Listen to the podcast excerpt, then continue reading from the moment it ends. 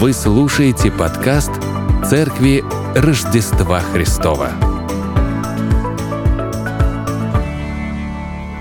В этот жаркий день я хочу вам рассказать заход одного проповедника. Это старая баптистская легенда, которая передается из поколения в поколение.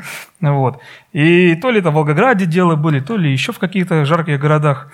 Вот. Перед началом служения он тоже говорит, ну что, братья и сестры, жарко? Все ему отвечают, жарко. Ну там действительно жарко было. Вот. На что он ответил, а в аду будет еще жарче, и никто вам там кондиционеров не включит. И вот люди сидят такие и думают, что бы значило это приветствие. Ну, знаете, как мне рассказали, так и я вам рассказываю. Ну, примерно вот, когда будет такая жара, в два-три раза в два в год, я буду вам эту историю напоминать. Вот. Я как раз про них и хотел сказать, что, как вы видите, у нас здесь кондиционеров нет. А это значит, что мы с вами в райском месте. Вот. Хорошо, достаточно, нормально с вентилятором, конечно, хорошо было бы два, да? Но и одного тоже достаточно.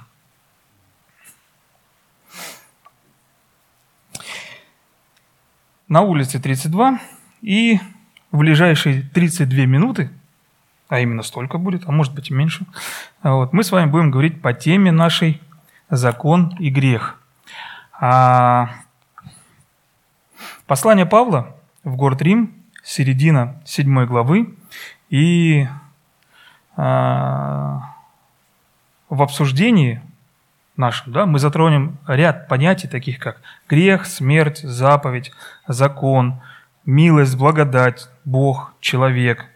Я прошу вас, будьте внимательны, потому что, скажу вам честно, для меня этот, э, это место далось очень тяжело. Да? Я его долго разжевывал, переваривал еще дольше. Ну, вот такой вот случился со мной момент, но я надеюсь, что продукт ферментирован, он усвоится очень хорошо, вот, поэтому просто спокойненько вкушайте. Вот. Ну и говорю всем привет, кто нас смотрит на расстоянии, не переключайтесь. Послание к римлянам.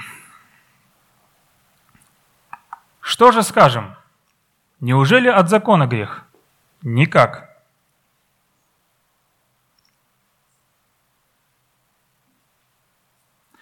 Но я не иначе узнал грех, как посредством закона.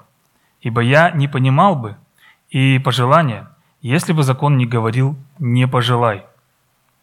Но грех, взяв повод от заповеди, произвел во мне всякое пожелание, ибо без закона грех мертв. Я жил некогда без закона, но когда пришла заповедь, то грех ожил. А я умер, и таким образом заповедь, данная для жизни, послужила к смерти – Потому что грех, взяв повод от заповеди, обольстил меня и умертвил ею. Посему закон свят, заповедь свята и праведна и добра. Итак, неужели доброе сделалось мне смертоносным? Никак. Но грех, оказывающийся грехом, но, но грех, оказывающийся грехом потому, что посредством доброго причиняет мне смерть. Так что становится крайне грешен посредством заповеди.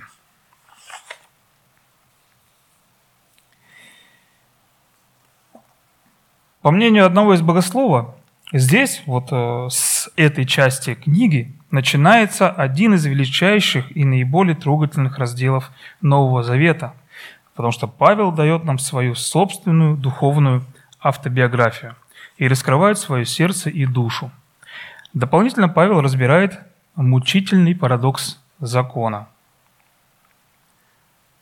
Грех, ведущий к смерти, закон, то бишь заповедь, ведущая к жизни, ну и где во всем этом Бог и человек. Я, конечно, искал картинки, которые подошли бы близко к этим понятиям, но э, не нашел. Вот. Да, нарисовал бы. Вот. Хотел в шедевре, шедевре уме нарисовать, но что-то меня остановило. Что-то меня остановило. Вот. Ну, в любом случае, хоть какие-то символы для запоминания на безрыбье и рыбу Что же скажем? Неужели от закона грех? Никак. Но я не иначе узнал грех, как посредством закона. Ибо я не понимал бы и пожелания, если бы закон не говорил «не пожелай». И давайте с вами по пунктам вот этот вот э, отрывок пройдем. Итак, от закона грех. Павел не хочет, чтобы его читатели сделали вывод о том, что закон сам по себе – это зло. Закон святый, заповедь святая и праведная, и добра. Вот именно так он говорил в 12 стихе, мы с вами сейчас, сейчас прочитали. Упоминания закона до сих пор звучали скорее неодобрительно. Ну, э, если вы слышали, да, э, могли вот этот тон уловить. Особенно утверждение Павла, что закон обнаруживает греховные наклонности в пятом стихе. Теперь Павел объясняет, что осознание отрицательного действия, которое закон неизбежно осуществлял в жизни человека, а именно падшего человека, не является отрицанием самого закона. В этом падшем мире роль закона определяется именно Богом. Выявлять такую вот природу человеческого греха. И закон, закон, заповедь, а, не только этим занимаются, да, но и служат катализатором, выявляя именно те греховные реакции, которые он запрещает и осуждает. В стихе 8-11 мы это прочитали, и сейчас еще вернемся к нему. Сам по себе закон, приводящий к нас к сознанию – к осознанию наличия греха в нашей а, нравственной духовной жизни, сам по себе закон, он свят, праведен и добр. Галочку себе поставьте. Закон свят, праведен и добр. И мы с вами дальше отправляемся. Второй момент. Я узнал грех. Закон раскрывает наивысшую норму. И когда верующие сравнивают себя с этой нормой, они могут точно определить, грех который лишает возможности, который лишает, э, лишает возможности их соответствовать этой норме закона. К слову, на протяжении всей главы Павел использует местоимение «я». «Я», «я», «я», приводя себя в пример как одного из самых грешных людей. Павел так и пишет, что он самый первый грешник а, в послании к Тимофею. Но вот мне кажется, что такая постановка себя самого по отношению к Богу, по отношению к жизни, а, реально позволяет оценить то, каков ты есть на самом деле. С одной стороны, и не оставляет нас без, а, как сказать, не оставляет нас без возможности достигать каких-то высоких целей, каких-то, э, как сказать, иметь в голове какое-то большое устремление и достичь его. Вот в послании к филиппийцам Павел говорит, что он не почитает себя достигшим, а только забывая заднее, простирается вперед и стремится к цели и почести высшего звания Божия во Христе Иисусе. Одновременно он понимает, кто он есть, каков грех, каков он – с одной стороны, и с другой стороны говорит о том, что э, есть возможность, и есть это стремление. И вот это все грандиозно. Это великая благодать и милость от Бога. Понимая, что каждый, каждый из нас, последний грешник, по примеру Павла, да, мы все же имеем возможность достичь вот этой почести высшего звания Божия во Христе Иисусе. Опять же, по примеру Павла. И слава а, Богу за такую возможность. Идем дальше. Но грех, взяв повод от заповеди, произвел во мне всякое пожелание, ибо без закона грех мертв. Повод от заповеди. Вот это вот слово «повод» подразумевает начало действий, начало, де... начало движения из точки А в точку Б, может быть, даже через промежуточные точки. И грех использует отдельные требования закону, отдельные требования закона как основу для начала действий по внедрению зла. Что я имею в виду? Противясь закону Божьему, гордая наша с вами натура, натура грешника, находит запрещенное более привлекательным для, для себя. Не по причине внутреннего содержания, а из-за возможности проявить свое своеволие и, с другой стороны, заполучить то, что стало вожделенным, то, без чего не хочется или уже не может жить. Грех мертв. Грех мертв. Не значит это, что он живет или существует, но скорее находится в состоянии ожидания. При наступлении закона набирает полную силу и всецело овладевает грешником. И вот они сидят такие обнявшиеся, ждут с моря погоды. Не знаю, дождутся ли, может дождутся. В девятом стихе Павел говорит, что «я жил некогда без закона, но когда пришла заповедь, то э, грех ожил». И продолжает Павел свое рассуждение, говоря фразу вот эту вот «я жил без закона». Незнание или недостаточное внимание к закону, но поверхностное отношение к нему – вот о чем говорит он. И филиппийцам а, в главе 3 Павел говорит, что он был по ревности гонитель Церкви Божией, по правде законный, непорочный. То есть он воспринимал, что он с точки зрения закона делал все верно до наступления известных событий в его биографии. Биография обрезанного на восьмой день, из рода Израилева, из колена Вейнаминова, и еврея от евреев – и по учению самый крутой, один из фарисей, да?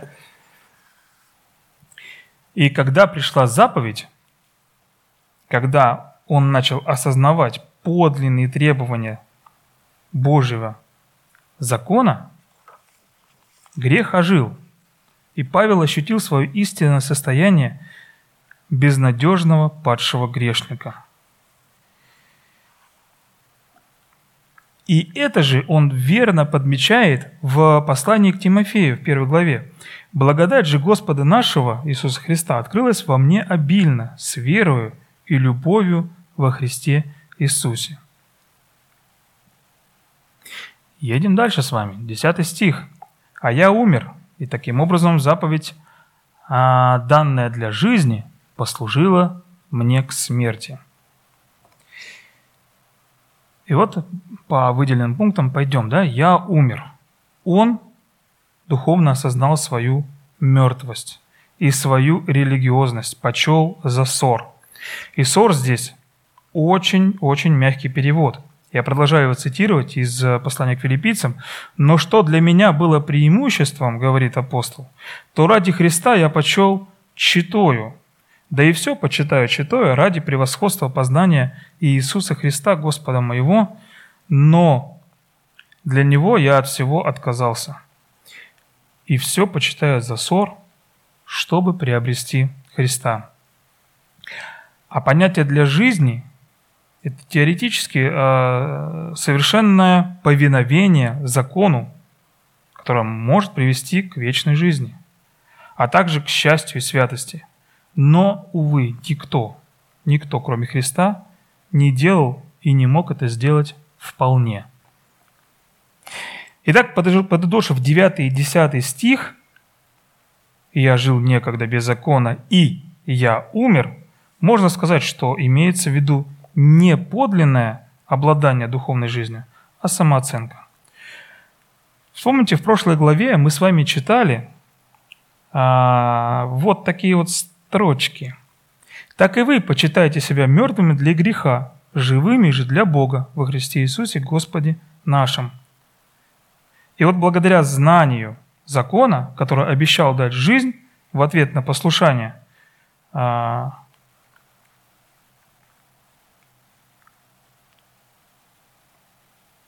как раз в 10 стихе у нас говорится о заповеди, которая дает жизнь.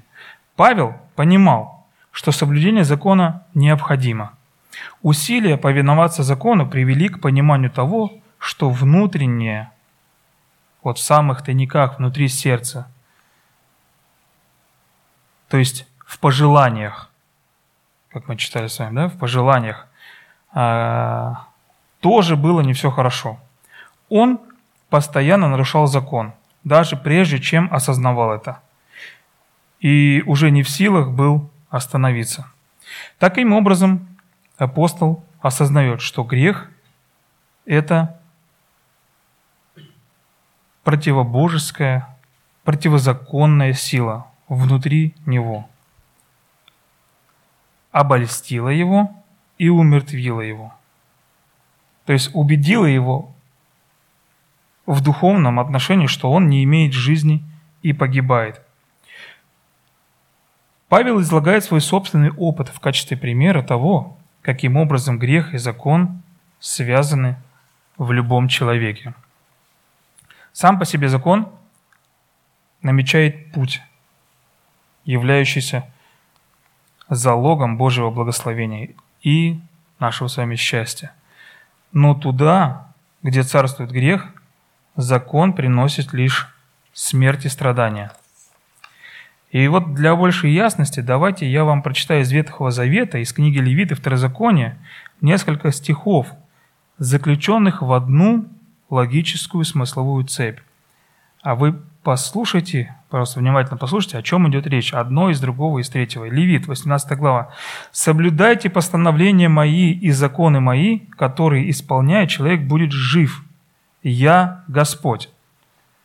Второзаконие, 30 глава. «Вот я сегодня предложил тебе жизнь и добро, смерть и зло, 15 стих, и в 19 «Во свидетели перед вами призываю сегодня небо и землю, жизнь и смерть предложил я тебе, благословение и проклятие, избери жизнь, дабы ты жил, ты и потомство твое». Вот для чего закон. В 11 стихе далее мы читаем, «Потому что грех, взяв повод от заповеди, обольстил меня и умертвил ею.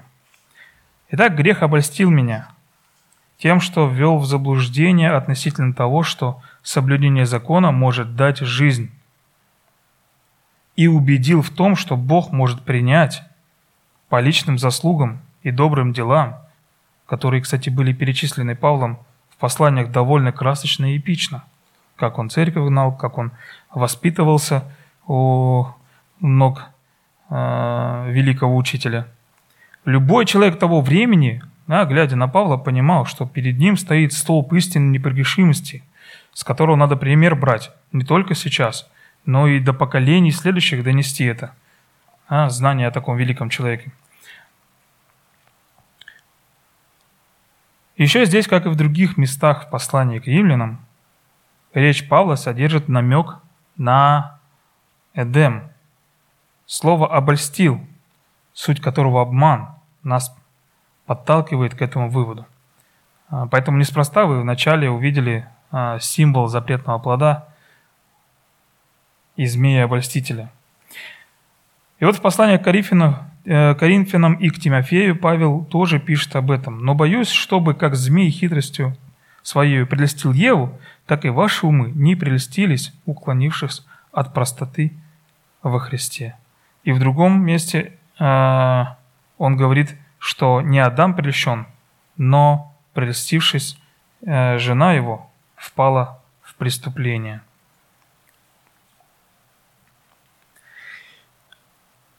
Двенадцатый стих. «Посему закон свят, и заповедь свята, и праведна, и добра». И тот факт, что закон рассказывает и осуждает грех – принося смерть грешнику, не означает, что закон есть зло, о чем мы с вами уже говорили. Вспомните начало отрывка нашего, да, в седьмом стихе. Напротив, закон является совершенным отражением святости Божией и нормой поведения верующего, которая угодна Отцу нашему Небесному. Святость, праведность и доброта. Закон отражает свойства Бога, это можно к святости отнести. И он, он же является объектом нормой отношения человека к Богу. Праведность. И все же закон благотворен для самого человека, который был создан по образу Божьему. То есть да, закон для нас благо приносит. И это благо – та самая доброта, о которой пишет Павел. И подводя итог э, к вышесказанному слову «и так», словом «и так», Павел подводит черту, излагая следующее в 13 стихе. «Итак, неужели доброе сделалось мне смертоносным? Никак. Но грех, оказывающийся грехом, потому что посредством доброго причиняет мне смерть, так что грех становится крайне грешен, посредством заповеди». И нет, Павел говорит, грех, живущий во мне, стал причиной моей духовной смерти, доведя меня до нарушения благого закона Бога. И что он пишет? Итак, неужели доброе сделалось мне смертоносным? Грех, а не добрый закон, есть причина духовной смерти. Грех равно смерть. Это второй момент, который я хотел бы, чтобы у вас отложился в голове, что грех равно смерти. И грех становится крайне грешен. Вот это выражение не что иное есть, как понимание истинной природы греха, как а, смертоносной силы. И это понимание помогает грешнику увидеть необходимость в спасении. Именно такую цель Бог положил для закона. И по моему мнению, здесь и это, кстати, явно из предыдущего стиха, словом «доброе» подразумевается закон. Итак, Павел поднимает закон. Неужели закон стал для меня смертоносным? То есть, виноват ли закон в том, что приговаривает Павла и также приговаривает всех нас к смерти? И ответом будет «никак». То, что мы с вами слышали часто, «никак». Виноват не закон, а грех. Почему? Потому что грех равно смерть. Закон не был источником греха, но он выявил грех во всем его ужасном обличии. Не закон является источником греха, он просто подсвечивает, как лакмусовая бумажка.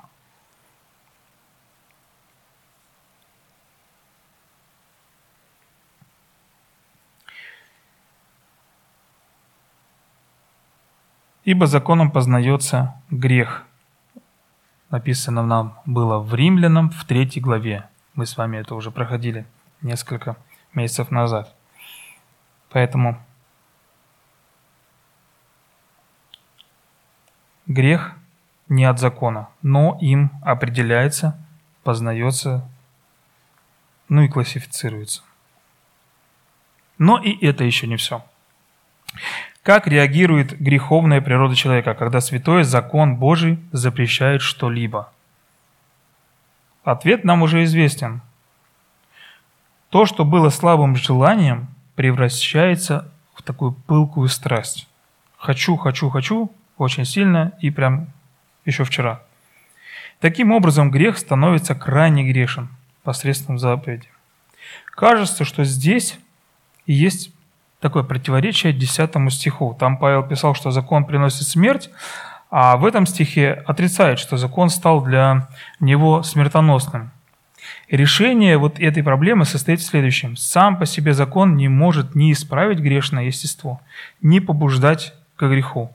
Он может служить, как мы уже с вами говорили, определителем греха. Как термометр определяет температуру.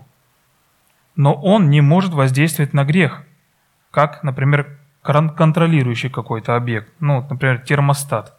Термостат может регулировать и показывать температуру внутри, но термометр только показывает температуру и ничего не может с ней делать.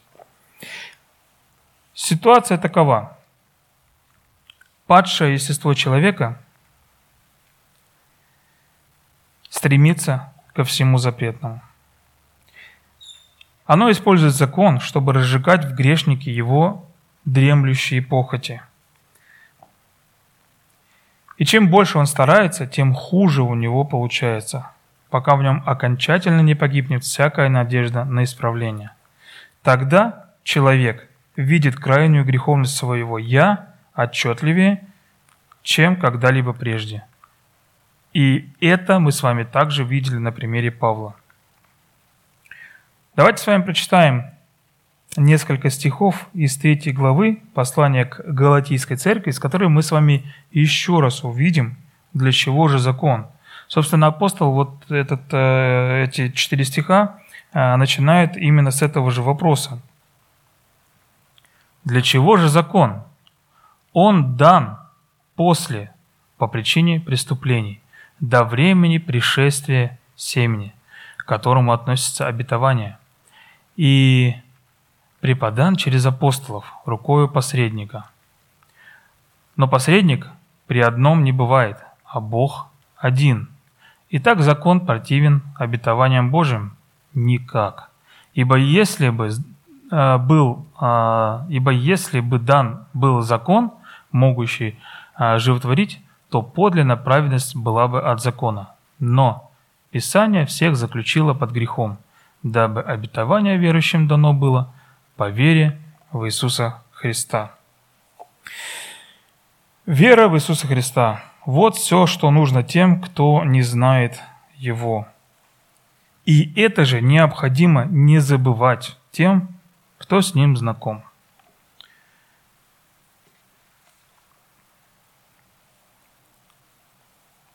Итак, друзья, мы с вами подошли к завершению рассмотрения нашего отрывка. И вот в конце, что хотел бы сказать на прощание, москвичи, есть такой взгляд на вот э, некоторые вехи, на структуру. Давайте, э, чтобы мы вот в сознании нашем э, уложили ее, я вам покажу ключевые моменты, то, о чем мы с вами говорили – Грех.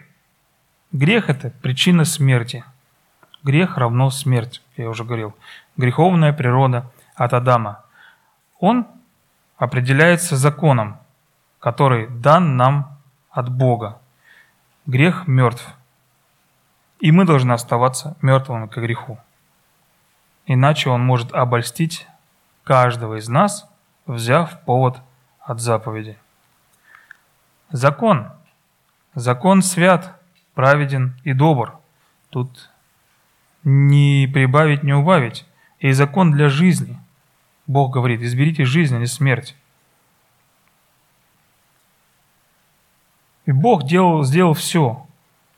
Бог сделал все, чтобы мы понимали, как жить угодно Ему. И решение и действия за тобой, человек слушающий. И по традиции, по своей конце хотел бы задать три вопроса. Три вопроса. Если, если и не вспомните их на неделе, конечно, не вспомните. Сейчас. Поразмышляйте сейчас о них.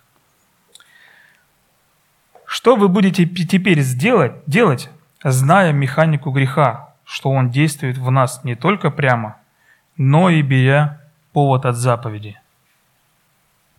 Как в момент той или иной будете действовать? Как изменится ваше отношение к пребыванию в Слове, в молитве, в поисках воли Его и лица Его? Способны ли вы сейчас принять решение избрать жизнь, а не смерть, как предлагал нам Бог? действовать согласно этому решению. Итак, все в наших руках. Действуйте, а Бог поможет в великой своей мудрости, в великой своей милости, благодати и всепрощении. Давайте помолимся.